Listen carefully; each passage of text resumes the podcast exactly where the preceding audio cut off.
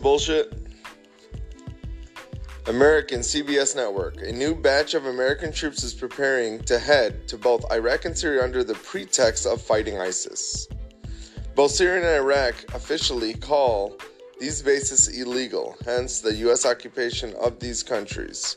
The U.S. illegally ex- extracts tons of oil from Syria every year, illegally. So now let me just say this. About two weeks ago, there was an attack in Iran that killed uh, over 100 civilians, and they blamed it on ISIS. ISIS took responsibility for it. America said it wasn't us. The Zionist entity in the Middle East said it wasn't us. And ISIS is like, hey, it was us. You know, they'd rather attack Iran than go after their sworn enemy known as Israel. Doesn't make sense? Make it make sense? I don't know. So, with that being said, so the enemy of your enemy is your friend, I thought, right? So, if ISIS is attacking Iran, why are you mobilizing American troops to go fight ISIS in the Middle East? I mean, just think about it. Like, literally, just think about it. You guys have been crying fake news for the entire Trump presidency. And now you want to believe everything that is told to you? Come on. They are over there to train them. They are over there to support ISIS. They are over there to train them. They are over there to make sure ISIS does its job. And as a matter of fact, Iran said right after ISIS claimed the attack that killed civilians in Iran two weeks ago, Iran came out and said, Hey, America and Israel, your dog bit me. And we will respond at a time and place of our choosing. Just leave the Middle East alone. Honestly, look, I'm Palestinian. I put up a, a, a, video that went viral about the protest, the largest protest in American history. Let it be known, we made that history. It's there, right? A lot of you guys are under the impression that we're illegal immigrants or this and that. No, the majority of us are living here in diaspora, and the majority of other people that were there literally just support us. We're 100% Americans, and I would argue more American than you. So, all of us would gladly like to go to the Middle East. We don't want to live in your shitty ass country. I like Americans, don't get me wrong. I don't like the way your politicians are running America. I have no problem with Americans. We want to go back home. We don't want to live here. Get out of our country. We don't want to do business with you guys. We don't want to do business with Europe. We don't want to do business with Australia. We don't want to do business with Canada. We want to do business with ourselves and everybody that surrounds us Russia, China, uh, Algeria, uh, the global south in Africa, North Korea. We don't want anything, anything to do with you guys. America, Canada, Europe, y'all can go play with each uh, yourselves and each other. We don't we don't want anything to do with you guys. Get the hell out of the Middle East. You guys have brought nothing but death and destruction. And if you want to say that we're uncivilized or this or that, yada yada yada, okay, okay, okay, we are. Let us be that by ourselves. Get the hell out of the Middle East. And I appreciate the World Economic Forum providing me the opportunity to be on this stage and say, fuck you, Klaus Schwab, and fuck your New World Order. We, the people, were born free. We will stay free. And you and all of your globalist friends, including everyone in this room, can go fuck yourself. And so yesterday, I stood on this stage and said some things that I should not have said. But we all deserve a second chance. So I would like to apologize to absolutely no one. None of you were elected to show us how we should live our life. All of you motherfuckers took your private jets to show up to this meeting, so don't lecture us about the environment. I ain't eating bugs, you can eat these nuts, and once again, you and your fake climate agenda can go fuck. I would like to leave a message for all business people here and for those who are not here in person but are following from around the world. Do not be intimidated, intimidated either by the political class or by parasites who live off the state. Do not surrender to a political class that only wants to stay in power and retain its privileges. You are social benefactors. You're heroes. You're the creators of the most extraordinary period of prosperity we've ever seen. Let no one tell you that your ambition is immoral. If you make money, it's because you offer a better product at a better price, thereby contributing to general well-being. Do not surrender to the advance of the state. The state is not the solution. The state is the problem itself. You are the true protagonists of this story.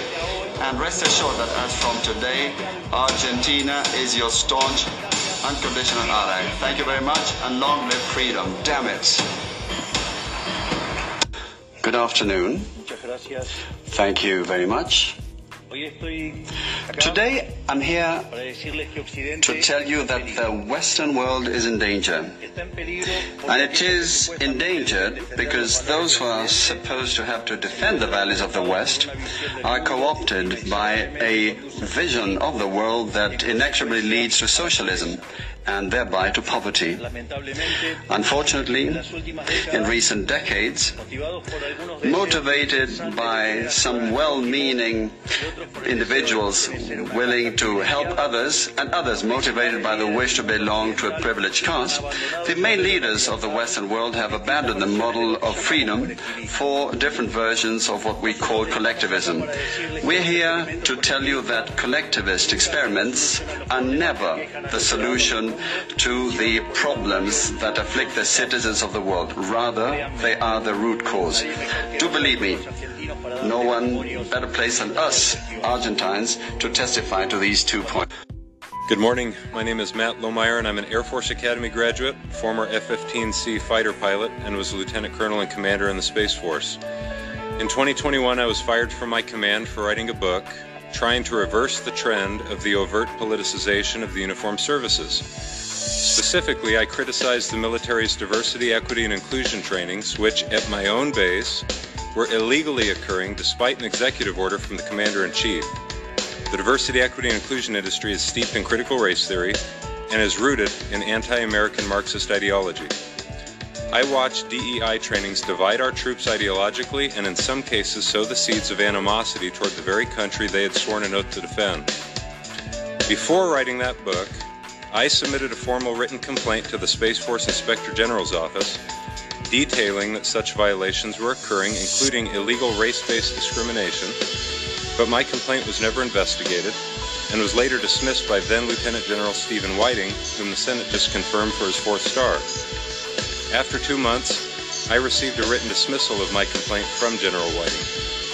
Personally, I have always advocated for a non political military work environment. Today I'm here to testify about the ongoing Marxist inspired efforts to subvert and weaken our military and broader American society. We often refer to these efforts as wokeism, but it is also a culture war. Yet, even in this committee, there are differing views about whether there is such a thing as a culture war underway. Some members of this committee have been outspoken critics of DEI initiatives to include CRT, drag shows on military bases, trans activism, LGBTQ pride celebrations, and woke military recruiting videos, all things that are visible components of an ongoing culture war. Ranking Member Garcia, as he just mentioned, on the other hand, and asserted as recently as two weeks ago, says that the culture wars are quote unquote phony and are merely a political talking point of Republicans. It's nothing if not incredible for a member of this subcommittee to assert that culture wars are phony while another member, who's not present at the moment, of this committee is a member of the so called Progressive Squad, was herself a Black Lives Matter organizer and activist, an organization whose publicly avowed ideology is Marxism, and whose activist ambition is social and cultural revolution. Service members who wear the uniform of their country do not want to see these things in the military workplace. They don't want to see them at their bases. In most cases, this is true regardless of their race or their political worldview. Despite that reality, Pentagon officials requested $140 million to expand woke diversity initiatives in fiscal year 2024, double what it's been the previous two years. There are few things taxpayers such as myself feel less essential to the mission of uh, the United States military than expanding diversity mandates and indoctrination. And now an important point. Such aggressively opposed, ideological worldviews, competing for institutionalization through policy, epitomizes and formalizes what is properly termed a culture war. Fact that these debates now infect the U.S. military workplace is an offense to people like me who love their country and all people, regardless of their race, gender, sexual preference, or background. For the global business community, the top concern for the next two years is not conflict or climate, it is disinformation and misinformation, followed closely by polarization within our societies. These risks are serious because they limit our ability to tackle the big global challenges we are facing. Changes in our climate and our geopolitical climate, shifts in our demography and in our technology, spiraling regional conflicts and intensified geopolitical competition and their impacts supply chains. The sobering reality is that we are once again competing more intensely across countries than we have in several decades. And this makes the theme of this year's Davos meeting even more relevant rebuilding trust. This is not a time for conflicts or polarization. This is a time to build trust. This is a time to drive global collaboration more than ever before. This requires immediate and structural responses to match the size of the global challenges. See, fam, she want to talk about global trust and all this. When it, whenever trust birth out of America. How, see, those are the crafty counsel that the Caucasian woman be speaking as well.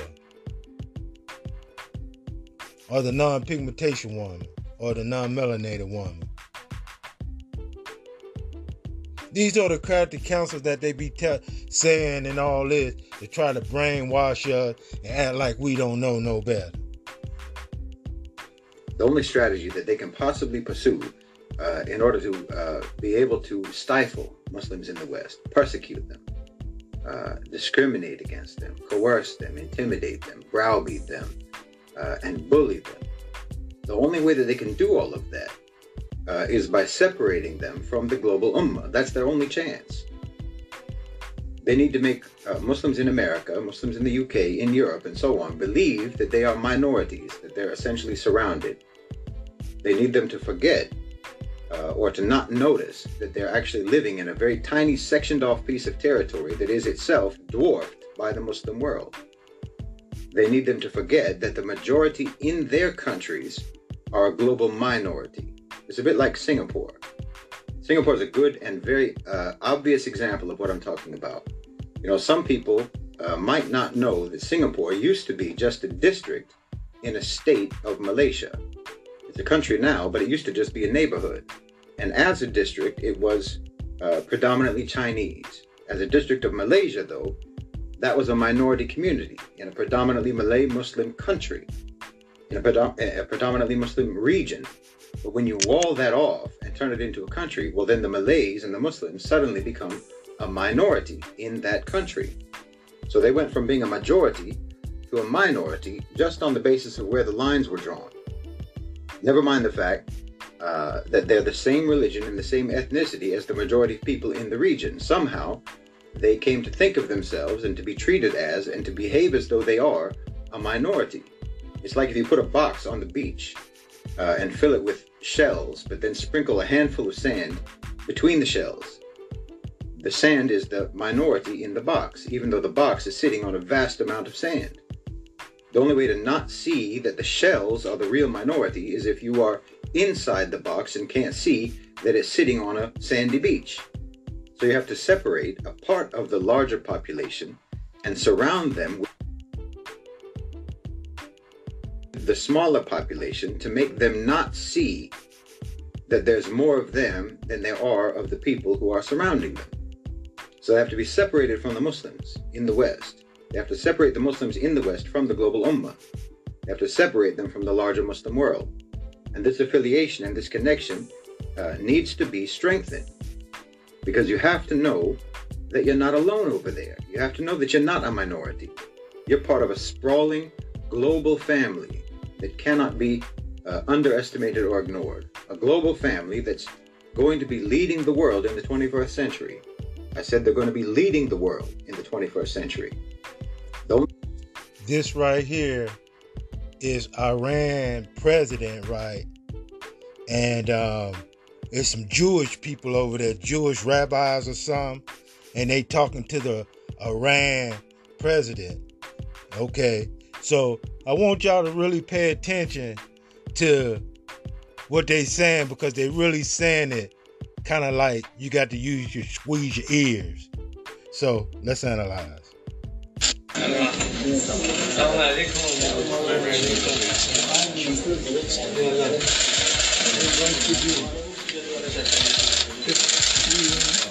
coming from the community, there's a very large Jewish community algo atende y Dale, dale. Yes, I have heard that there are anti-Zionist Jews here, and this is a great thing. And in this morning's gathering religious representatives in an interfaith dialogue, we always reiterate the fact that we have no issue whatsoever with the Jewish faith, with the Torah, and in Iran, with the religion. Our only issue is with the Zionists. And we do believe that anyone who enters the arena under the auspices of Zionism intends to conduct and bring about oppression. And anyone does that under the auspices of cover of Christianity, it has the same type of issue for us. And if someone does that to a Muslim, that's why we never. CJ, Israel had the audacity to try to defend themselves against the charge of genocide by spewing the same debunked, hollow talking points that they always do. Because they've never had to actually defend themselves. And even now, their real defense is being carried out by the uh, US and UK airstrikes in Yemen. They're insulting the intelligence of the court. They're insulting the intelligence of the whole planet.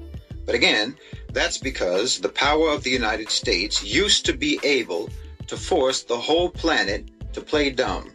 You know, Israel was like that uh, horrible, untalented sidekick of the neighborhood mafioso who everyone had to pretend was charming and brilliant. But again, those days are over.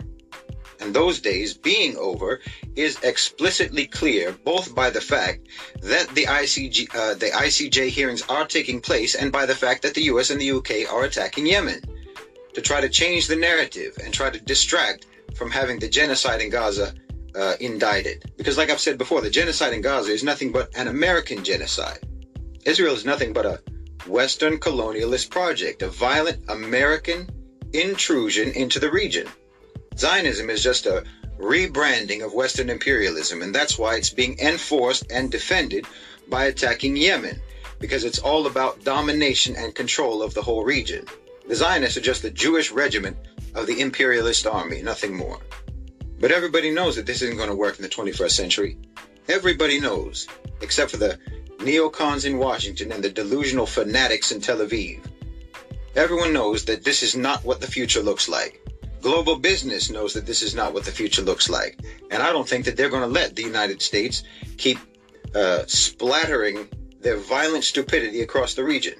No, the center of gravity is moving from the West to the global South, and it's moving from the uncivilized world to the civilized world.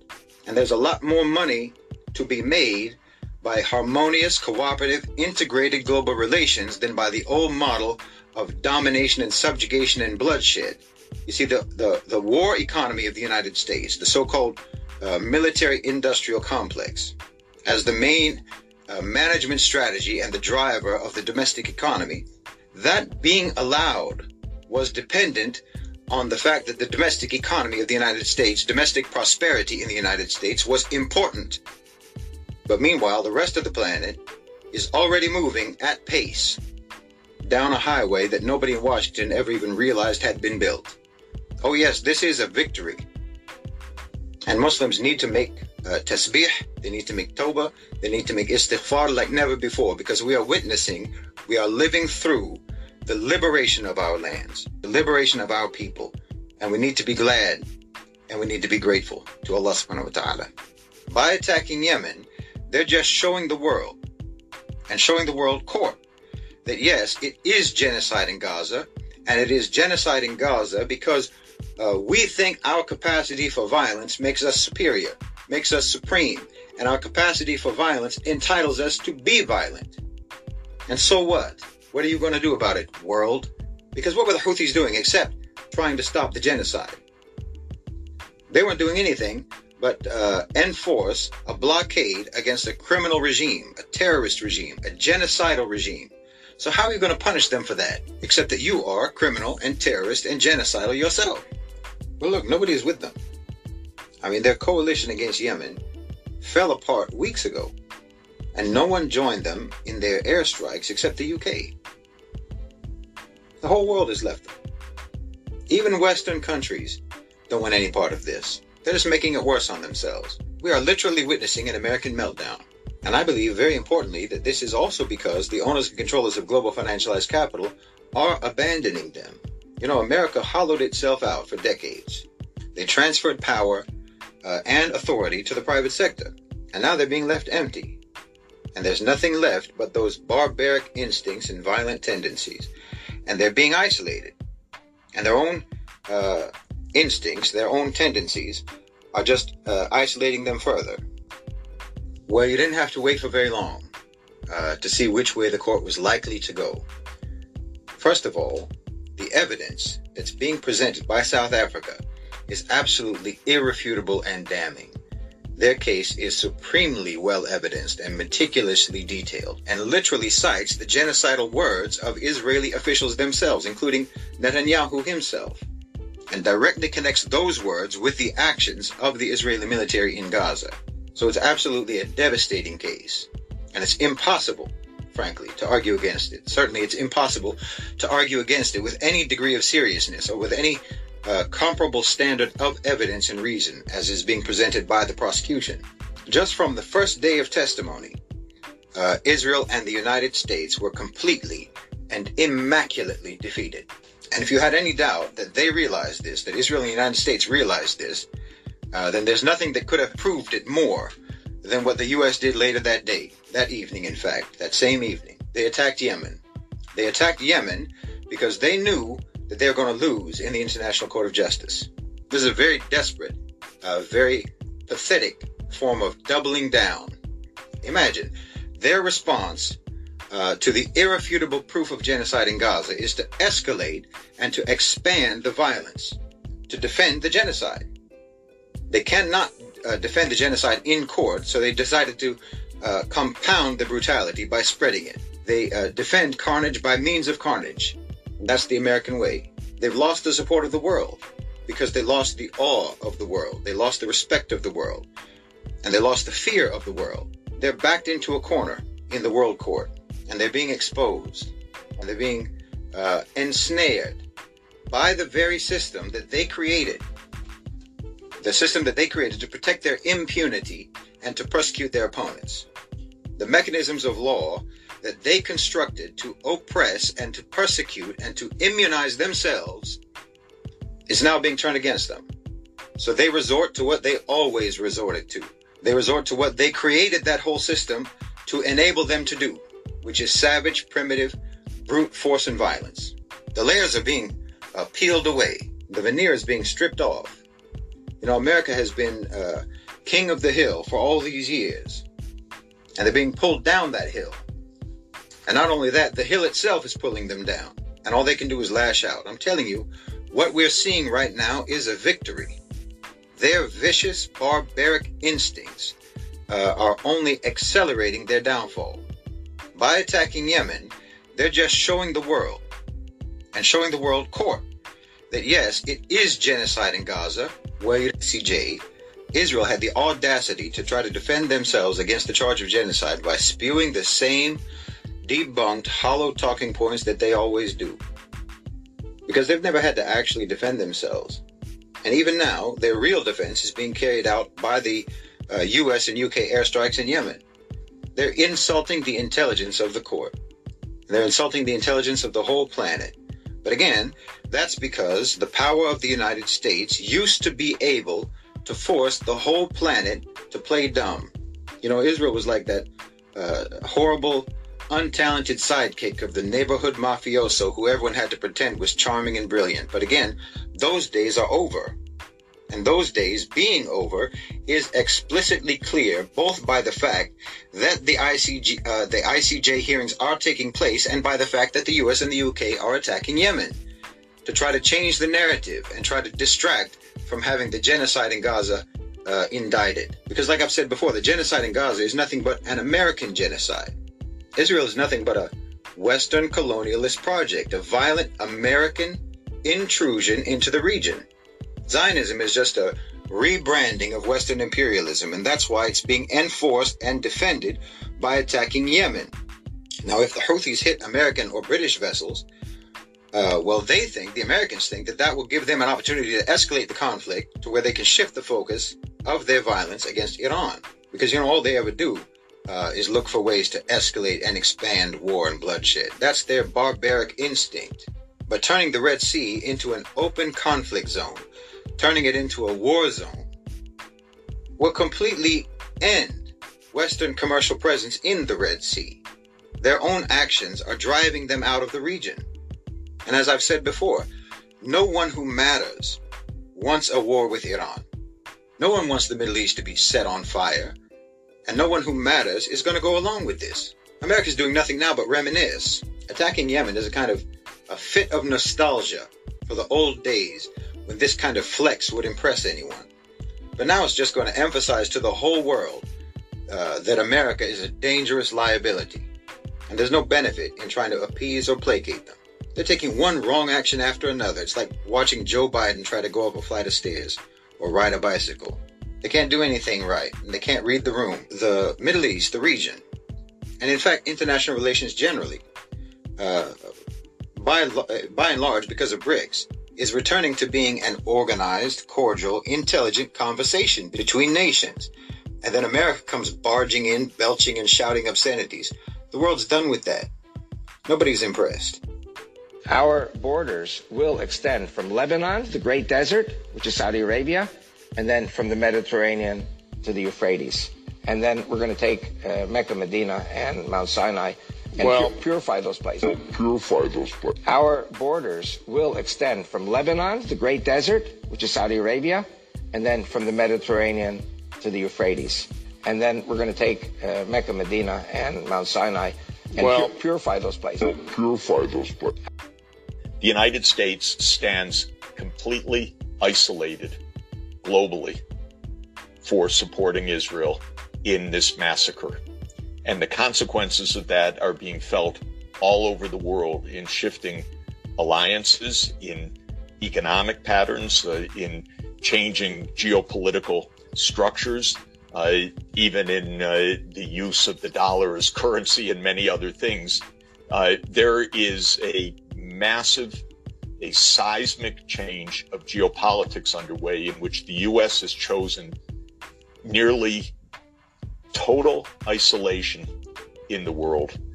So contrary to being what uh, Biden, in, in his fantasy, thinks that the world looks to the U.S. for leadership, the world looks at the U.S. aghast. The U.S. stands alone with Israel. Of course, uh, the world's even. See, y'all, when I first started my podcast, I said, Most High said we got next. And I told y'all, America is going to fall. Now, I said that when I first started my podcast. Then the second year, I said the legs are cut off, everything cut off. Now, now the people that used to bag them up or or used to be afraid of them is no longer. So you see how slowly America is falling now. Because now I'm looking at this like a movie, like I'm telling y'all. If the Bible says that we got next, right? In order for us to get next, America got to fall. And y'all see how slowly that the Most High is unraveling this mess. Some of y'all want to link on. Some of y'all so scared y'all don't know what to do. But the righteous is continue praying for the Most High to come. Because we got next. Now, when America fall, you already know she gonna start doing crazy stuff, doing stuff to blow. Well, if I ain't gonna get it, nobody gonna get it. That's the mentality and attitude that they have. Why? Genesis 27 and 38. And Esau said unto his father, Hast thou be one blessing, my father? Bless me, even me also, O my father. And Esau lifted up his voice and wept. And Isaac his father answered and said unto him, Behold, thy dwelling shall be the fatness of the earth. You see how the um um the Caucasian man and the non and the Caucasian woman and the non-melanated man and the non-melanated woman, um, they they living with the fatness of this earth right now. That was what that's was one of Esau's blessings, right? He said, he said, and Isaac father answered and said unto him, Behold, the dwelling should be the fatness of the earth, and of the dew of heaven from above. And by the sword shall thou live. So that's one of Esau's blessing by the sword that, that, that they will live by. They will live by the sword. So now, when you look at this right now and you think that America is going down without no fight, this is all they know. This is all the the non-pigmentation man, the non-pigmentation woman, the non-melanated man, the non-melanated woman do. This is their blessing. Now, when you go back into my old podcast and listen to a couple of guys talking, right? And my man said, ask these two white guys, who you think uh, what what nation what nation of people have the highest killing killing slate? Right? And then one of the guys got it right, said the white guy, right? White people. Non-pigmentation man, non-pigmentation woman, non-melanated man, non-melanated woman. That's what he said, right? And my man asked him, what percentage did they have? One of the white guys said 51. The other white guy said 45. But the answer is 82%. So by the sword, they will kill. That's their nature. That's the blessing of their forefathers. That's the blessing that their forefathers got. Now you look at America today. Where you think that America sat down and did something righteous? Anything they wanted to do, they want they're gonna do wickedness. By the sword thou shalt live.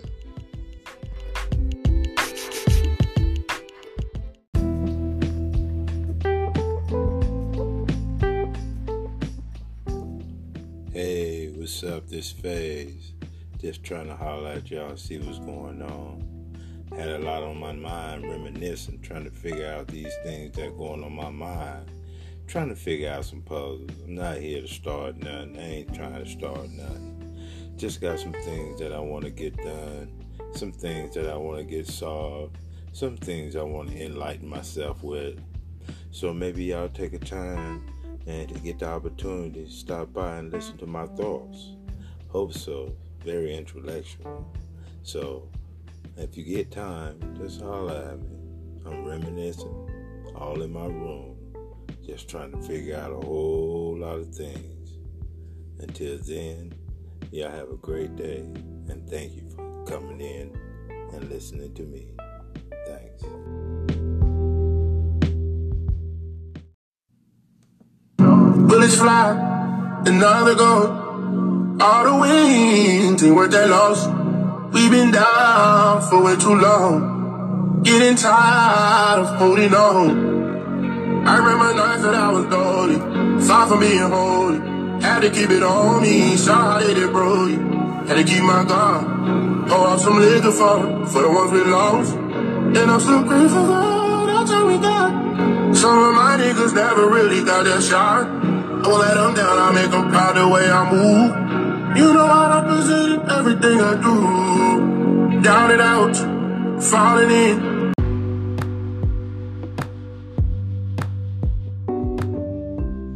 Breaking tonight, a federal appeals court has temporarily blocked the Biden administration from removing razor wire barriers placed along the Mexican border just by Texas. Also tonight, we're learning the U.S. southern border saw a record number of migrant encounters in a single day earlier this week. Correspondent Bill Melugin is in Lukeville, Arizona again tonight with the latest. Good evening, Bill. Brett, good evening to you. CBP sources tell Fox News that more than 12,600 migrants were encountered here at our southern border yesterday alone. That is the highest single day total ever recorded in U.S. history. And take a look at the scene in Eagle Pass last night. Remarkable footage captured by one of our sources on the ground there showing masses of thousands of migrants waiting for Border Patrol to take custody of them after they had crossed over illegally, primarily Venezuelans. Brett, we have not seen scenes like this since more than two years ago in Del Rio when that mass of Haitians showed up under the International Bridge, and this continued all day today. Take a look at this video our drone team shot in Eagle Pass earlier today as well. Well, after the sun came up, you got an even better look of those masses of migrants still waiting for Border Patrol to pick them up. CBP sources telling Fox earlier today they had over 5,000 migrants in custody in that sector and were trying to uh, pick up and transport another 4,500. So you're talking upwards of 10,000 migrants being dealt with in Eagle Pass, a city that has a population of 30,000 people. Uh, more the same here in Lukeville, Arizona, where we are. Take a look at this footage we shot right here in Lukeville earlier this morning. Another wall breach, another mass illegal crossing, hundreds of single adults coming in from all over the world. We talked to some of them. They were from Liberia, from Guinea, from Senegal, from Togo. There were very few, if any, Border Patrol agents around, most of them stuck processing. And the situation has gotten so bad down here that multiple sources tell Fox News that the Federal Bureau of Prisons is now sending personnel down here to the border to help Border Patrol with transportation of migrants. The Bureau of Prisons confirming that to Fox News in a brief statement, which says in part, quote, the Federal Bureau of Prisons is providing limited transportation resources to assist Border Patrol on the southwest border.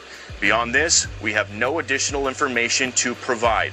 And Brett, back out here live, you mentioned it off the top. We learned late this afternoon that a federal appeals court blocked the Biden administration from removing that razor wire that Texas has deployed at the edge of the Rio Grande. The uh, Biden administration had previously sued Texas over that, and a federal judge previously ordered that that razor wire be removed. Uh, the state of Texas then appealed that decision, and what has happened now is a federal appeals court has ruled uh, you can't take any of it down. It's paused. That previous order is paused while both sides litigate this in court. We'll send it back to you. Great job uh, there on the border, Bill Melugin. Thank you. Civil rights organizations have filed a lawsuit challenging the constitutionality of that new Texas law allowing police to arrest migrants who cross the border illegally. Local judges would be permitted to order them to leave the country.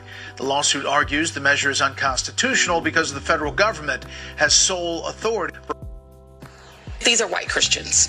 That this is a state that is overrepresented, overrepresented by white Christians. What do they get out of supporting Donald Trump? Because he keeps losing. They see themselves as the rightful inheritors of this country.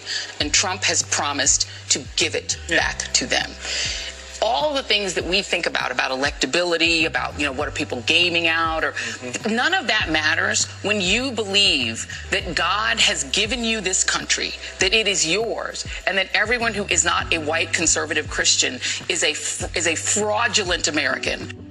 Iowa feeds joy reid three square meals a day and she called them racist white christians? Joy should read history. Iowa was admitted to the union as a free state and was the first state in the union to desegregate their schools. They're Christian in Iowa, just like you are, Joy. You voted for a guy who said, Come, risk your lives for the Grand Wizard. Come in the snow and the sleet, because I am more important than your life. Iowa hit a nerve with the press because this morning they woke up knowing Biden's not capable of debating Trump. And the media is calling him the Grand Wizard, attacking you and moving the goalposts. Mass censorship's next. Last night, CNN dumped out of Trump's victory speech when he mentioned the border. Watch. Donald Trump declaring victory with a historically strong showing in the Iowa caucuses if these numbers hold the biggest victory for a non-incumbent president in the modern era for this contest. A relatively subdued speech as these things go so far, although here he is right now under under my voice. You hear him repeating his anti-immigrant rhetoric. Immigration was the top issue in Iowa, but CNN doesn't think you should hear from the man who won campaigning on the top issue. If Trump's language is so offensive, air it. And it'll turn voters off. That's what CNN wants, right? No, the real reason CNN's censoring Trump is because they know he'll win votes campaigning against illegal immigration. MSNBC didn't even take the speech at all. They preemptively censored. There is a reason that we and other news organizations have generally stopped giving an unfiltered live platform to remarks by former President Trump. It is not out of spite. It is not a decision that we relish, but there is a cost to us as a news organization of knowingly broadcasting untrue things. That and the censorship campaign's only one leg of the stool. The deep state disinformation campaign's begun. British intelligence says Trump's a national security threat. But I think it's important, but I'm not a politician. You have to add a political threat, which I'm worried about, which is uh, Trump's I thought that I, re-election which I think for the UK's national security is problematic. MI6, the same crew who Crooked paid to launch the collusion lie, is interfering with another election. See, the Democrats like when British intel interferes in our elections, just not Russian intel. Third leg of the stool Obama's going to make it rain. We need your help to ensure Joe's leadership continues to guide us forward. We know the other side won't rest so we can't either. Your donation will help give Joe and Kamala's campaign the resources it needs. Let's make history again. Chip in now. Let's secure a brighter future together. Biden doesn't even remember making that video. But it doesn't matter. They just need to drag him across the finish line so he can hand Kamala the keys to the White House next year. And the only one who can stop them is you. Major outlets like MSNBC and CNN flat out refusing to air the former president's victory speech after his historic win. I can't imagine why they think that's a good thing. Donald Trump declaring victory with a historically strong showing in the Iowa caucuses. The projected winner of the Iowa caucuses um, has just started giving his victory speech. Of course, there is a reason that we and other news organizations have generally stopped giving an unfiltered live platform to remarks by former President Trump. It is not out of spite. It is not a decision that we relish. And when they were not censoring him, pundits had some very strong words for the voters who supported him. These are white Christians. That this is a state that is overrepresented overrepresented by white Christians. You see how they playing this mind. This is why I want y'all to hear this, fam. This is how these these Democrats and Republicans playing tennis with our head. They blaming this and you blaming that, and you hearing Obama, Obama still talking about Obama still talking about oh, you know, vote for Joe, and you knowing Joe ain't right, and Obama looking old as hell, y'all. I'm like, dang. I thought, oh, well, the Most High dealing with him. So you don't let them try to play your mind thing and that mind game, going back and forth and going back and this and that and that, keeping y'all in a delusional state, not showing y'all what's really going on in this world, this war. We talking about this war, Putin and all this, and all, and America is about to be, America gonna get um, um, charged with genocide with Israel by Africa in the world court why is that not on the news? Why is that not talked about? See? Joe the southern border has turned into a turf war between Texas and the White House. The Biden administration says three migrants drowned after Texas National Guard members physically blocked federal border agents from attempting to rescue them. CBS's Weijia Jiang reports this latest incident is adding more fuel to the fire in this tense border standoff. The Texas National Guard abruptly seized control of a two and a half mile stretch of the southern border last week. DHS says on Friday, federal border protection agents requested access to the area where a group of migrants was attempting to cross the Rio Grande, but Texas officials refused. A woman and her two children drowned. In a cease and desist letter to the Texas Attorney General, the top lawyer for DHS said Texas's failure to provide access to the border persists even in instances of imminent danger to life and safety, calling the state's actions clearly unconstitutional. It's all politics visual politics. Texas Congressman Henry Cuellar says the state prevented federal agents from using specialized equipment to save the migrants who died. A scope truck is a truck that has this camera that can see what's happening in the river that could have had an impact of what happened here. What is your message to Governor Abbott? You cannot do this, this type of standoff it's not helpful. The Texas Military Department says two of the migrants had already drowned by the time Border Patrol asked to enter the area. Governor Greg Abbott says he has the legal authority to control areas of the southern border within state boundaries. That authority is being asserted uh, with regard to that park in Eagle Pass, Texas, uh, to maintain operational control of it. Texas blames the Biden administration for not doing enough. It has also installed controversial razor razor wire and changed the law to allow state police officers to apprehend migrants. Texas has until Wednesday to comply with the cease and desist letter to stop blocking access to the border.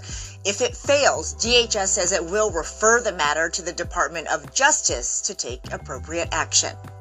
Now to a major shakeup at one of the nation's most powerful lobbying groups, the NRA.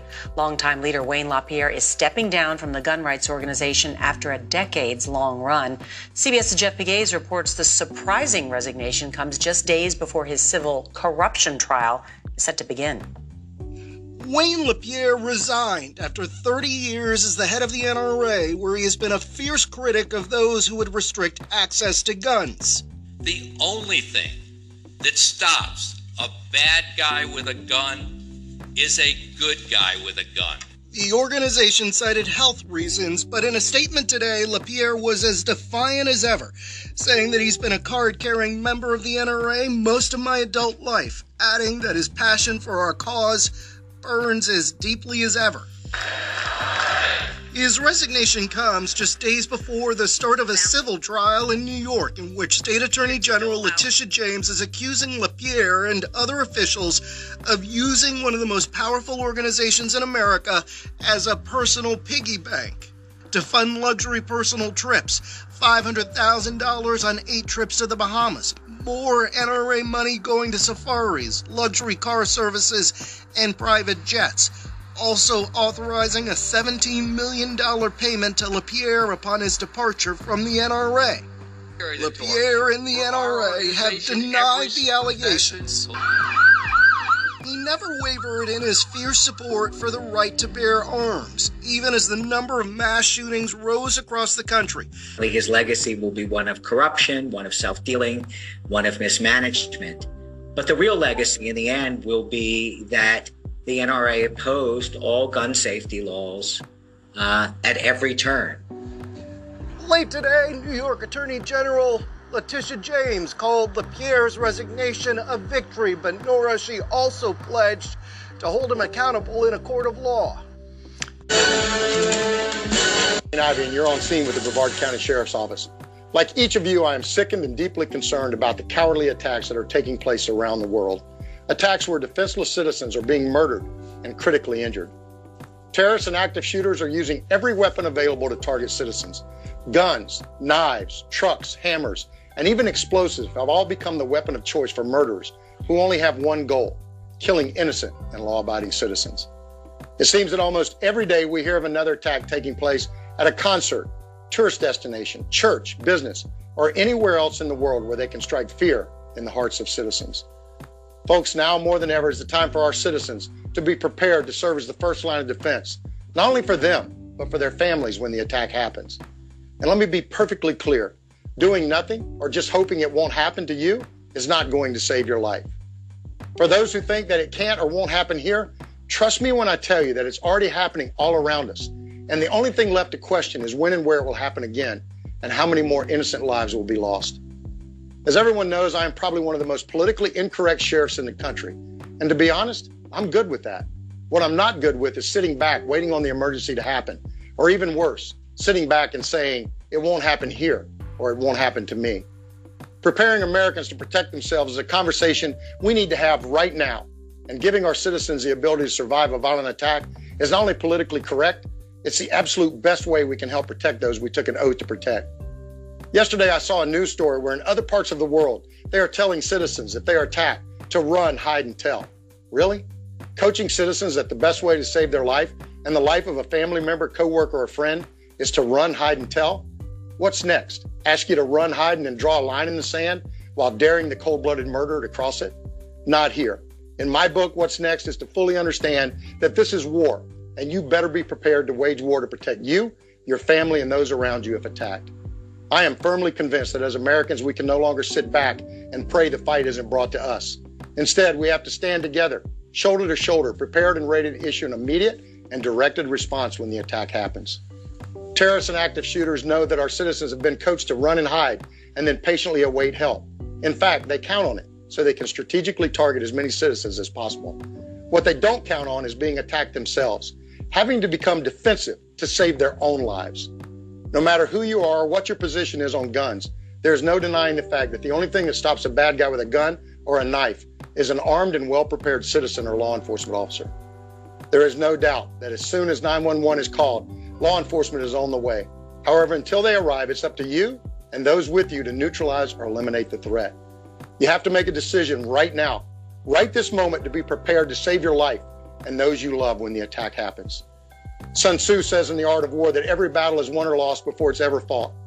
As a society and a community, we can no longer afford to wait for the attack to happen and then develop our survival strategy.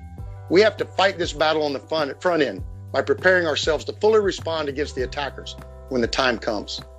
As sheriff, I encourage you to be prepared to protect yourself and develop your survival strategy right now. If you have a concealed carry permit, then carry your gun with you at all times possible. It's not doing you any good at the house or in the car when the attack happens. Remember, if you've chosen a gun to protect yourself in the event of a violent attack, then you need to practice on a regular basis.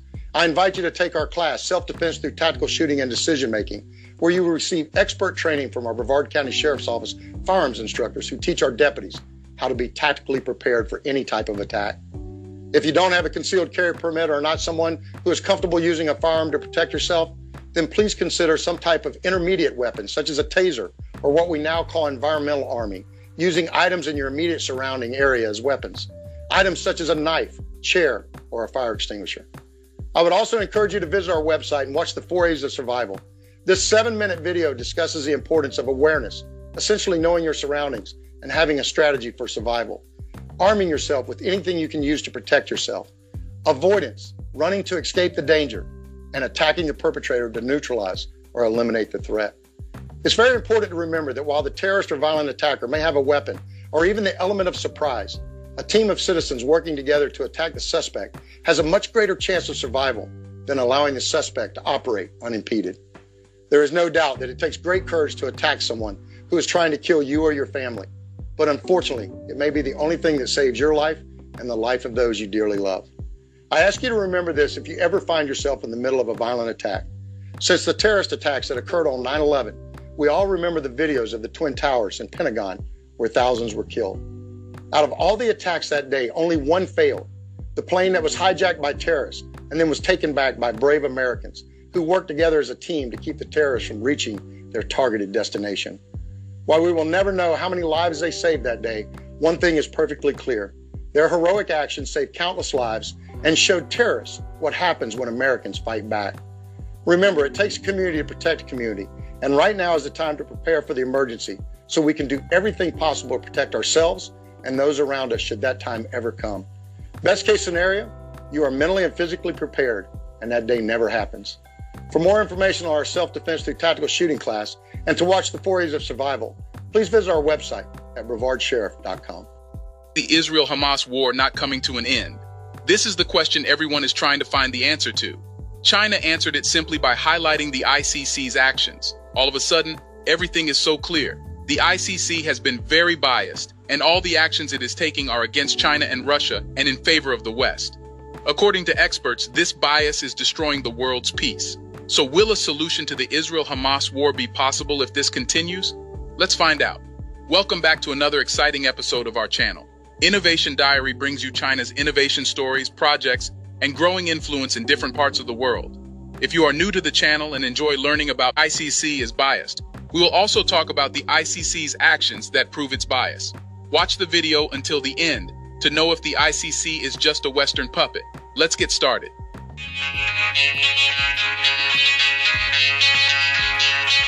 We all know that the International Criminal Court ICC is an essential institution responsible for ensuring accountability in cases of war crimes, genocide, and crimes against humanity. While the ICC's mission is crucial, recent events have raised questions about its consistency in addressing conflicts. Notably, the handling of the Israel-Palestine and Russia-Ukraine situations has raised concerns and triggered discussions about the organization's approach. Experts have noted an inconsistent approach by the ICC in addressing conflicts. The situations in Israel, Palestine, and Russia, Ukraine have become focal points of criticism, with some arguing that the court has not applied the same standards in both cases. This has sparked debates about whether the ICC maintains a fair and impartial stance in pursuing justice. China has expressed concerns about double standards within international organizations, including the ICC. While these concerns were initially met with skepticism, Recent developments have brought the issue to light. China's criticism has resonated with those who question the fairness of global institutions and their ability to uphold justice consistently. The recent revelations regarding the ICC's handling of conflicts have fueled skepticism and trust issues among nations. The perception that international organizations may not be as impartial as they claim raises challenges for fostering trust and cooperation on a global scale. As nations question the consistency of these forums, it becomes increasingly difficult for them to rely on international bodies for conflict resolution. The lack of consistency in the ICC's approach to different conflicts can have a lasting impact on the global community's trust in international institutions. Trust is a fundamental component of effective international cooperation, and doubts about the fairness of these organizations may hinder their ability to fulfill their intended roles. But how does it have a double standard? What made China prove that? The International Criminal Court ICC has faced criticism for not issuing arrest warrants against Israeli officials and commanders, despite allegations of war crimes. The ICC is supposed to provide an alternative to Israeli courts. Still, the absence of these warrants has raised concerns about its effectiveness in addressing the alleged violations in the Israeli-Palestinian conflict. This lack of tangible action has led to accusations of bias and a perceived double standard within the ICC. The ICC is an important organization that aims to hold individuals accountable for serious crimes, like war crimes and atrocities. When a country's legal system may be unable or unwilling to prosecute such crimes, the ICC ensures justice is served. However, recent events in the Israeli-Palestinian conflict have brought the effectiveness of the ICC into question. the ICC's failure to issue arrest warrants against Israeli officials and commanders, despite serious allegations of war crimes, became an issue for the ICC. This lack of decisive action has left many wondering if the ICC fulfills its role as an impartial and effective international institution. The absence of arrest warrants in the Israeli Palestinian conflict has fueled accusations of bias within the ICC. Critics argue that the court may apply different standards to different situations, raising concerns about a possible double standard. This perception of inconsistency can undermine the credibility of the ICC and its ability to address allegations of war crimes impartially. The lack of tangible actions against Israeli authorities can have significant implications for the resolution of the Israeli-Palestinian conflict. Without accountability, there may be challenges in achieving justice and fostering a lasting peace. The perceived hesitation of the ICC to take action against Israeli officials also raises questions about the court's role in promoting fairness and accountability on the global stage. Three Palestinian rights groups have taken a significant step by filing a lawsuit with the ICC, urging the court to investigate Israel for apartheid and genocide. This move highlights the gravity of the allegations against Israel and places the ICC in a position where it must carefully consider its response. The lawsuit introduces a critical test for the ICC's commitment to impartiality and its ability to address complex geopolitical conflicts. But does this mean the ICC only supports the West, or has it just been biased in the Israel-Hamas conflict? Before we continue further, tell us, are you enjoying the video? If yes, critics argue that the ICC appears to lean towards a Western narrative, citing a notable contrast in its approach to conflicts involving Israel and Russia. While the ICC has ruled against Russian President Vladimir Putin for war crimes in Ukraine, it has not taken a similar stance on Israel, raising questions about the court's independence and commitment to justice. Some critics claim that the ICC's decisions are influenced by Western perspectives, suggesting that the court may be following the cues of Western nations. The contrast in the ICC's response to Israel and Russia's actions in Ukraine has fueled suspicions that the court might not be acting impartially, but rather aligning itself with the interests of Western powers. In the case of Israel and Palestine, the ICC has not issued any rulings or statements against Israel despite allegations of war crimes. However, in the conflict between Russia and Ukraine, the ICC has taken a stand against Russian President Vladimir Putin for war crimes. This stark difference in approach has led some to question whether the ICC is truly pursuing justice or being swayed by political influences. The bias in the ICC's decisions has significant implications for the pursuit of justice on a global scale. If political considerations influence the ICC, it undermines its credibility as an impartial international institution. The lack of consistent action in different conflict situations raises concerns about the court's ability to address alleged war crimes without succumbing to external pressures. In response to these concerns, there are calls for the ICC to demonstrate impartiality and independence in its decision-making process. Critics argue that political alliances should not sway justice, and the ICC must uphold its commitment to fairness and equality in addressing war crimes. The aftermath of Russia's invasion of Ukraine and the investigation into the Israeli-Palestinian conflict has brought to light varying levels of support from Western nations. While over 40 states expressed support for the ICC's prosecutor in the aftermath of the Ukraine conflict, Western support for the investigation into the Israeli-Palestinian conflict has been more cautious, raising questions about the ICC's independence and its ability to navigate global conflicts impartially. The invasion of Ukraine by Russia triggered a significant international response with more than 40 states expressing support for the ICC's prosecutor. The global community rallied behind the ICC in its efforts to investigate and address potential war crimes committed during the conflict. This widespread support indicated a collective commitment to holding those responsible for crimes accountable and seeking justice. In contrast to the robust support following the Ukraine conflict, Western backing for the ICC's investigation into the Israeli-Palestinian conflict has been more hesitant. This contrast in support levels has drawn attention to potential disparities in the ICC's treatment of conflicts. It has raised concerns about the influence of political considerations in its decision-making process. Western nations' varying levels of support have sparked debates about the ICC's ability to operate independently and impartially. Critics argue that the ICC's response to conflicts may be influenced by political considerations, leading to perceived disparities in its treatment of cases.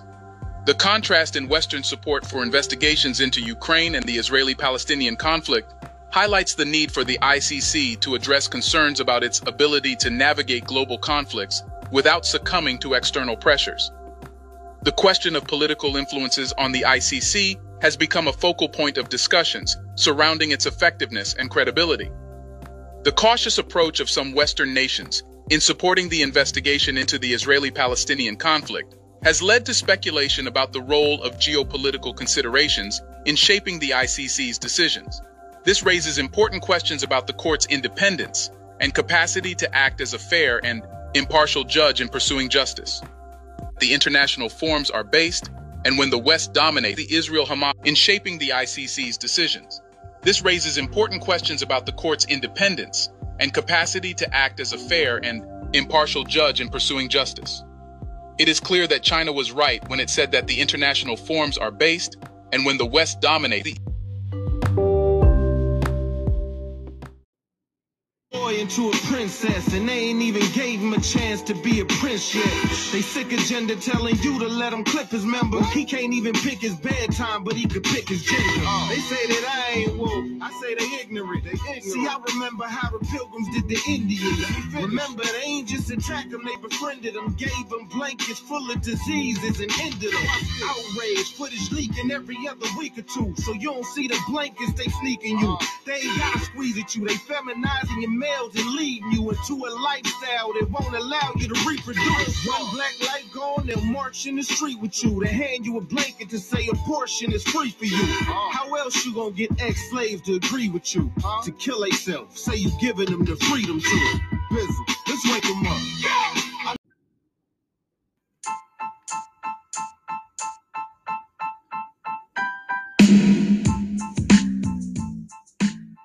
When Home chilling around, I stay tuned to the Phaze Podcast. It's the hottest message out there.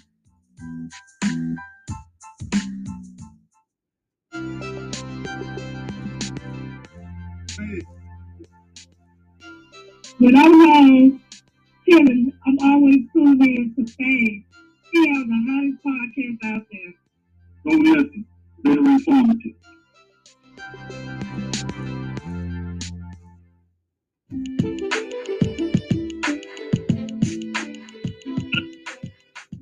I'm home chilling, I'm always tuned in to Phaze. He have the hottest podcast out here.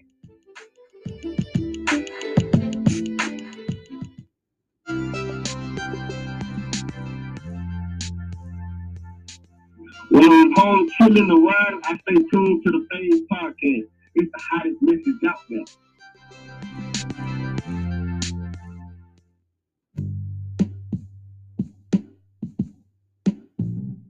Hey y'all, thought just chilling or my car just driving around, I always listen to Phaze.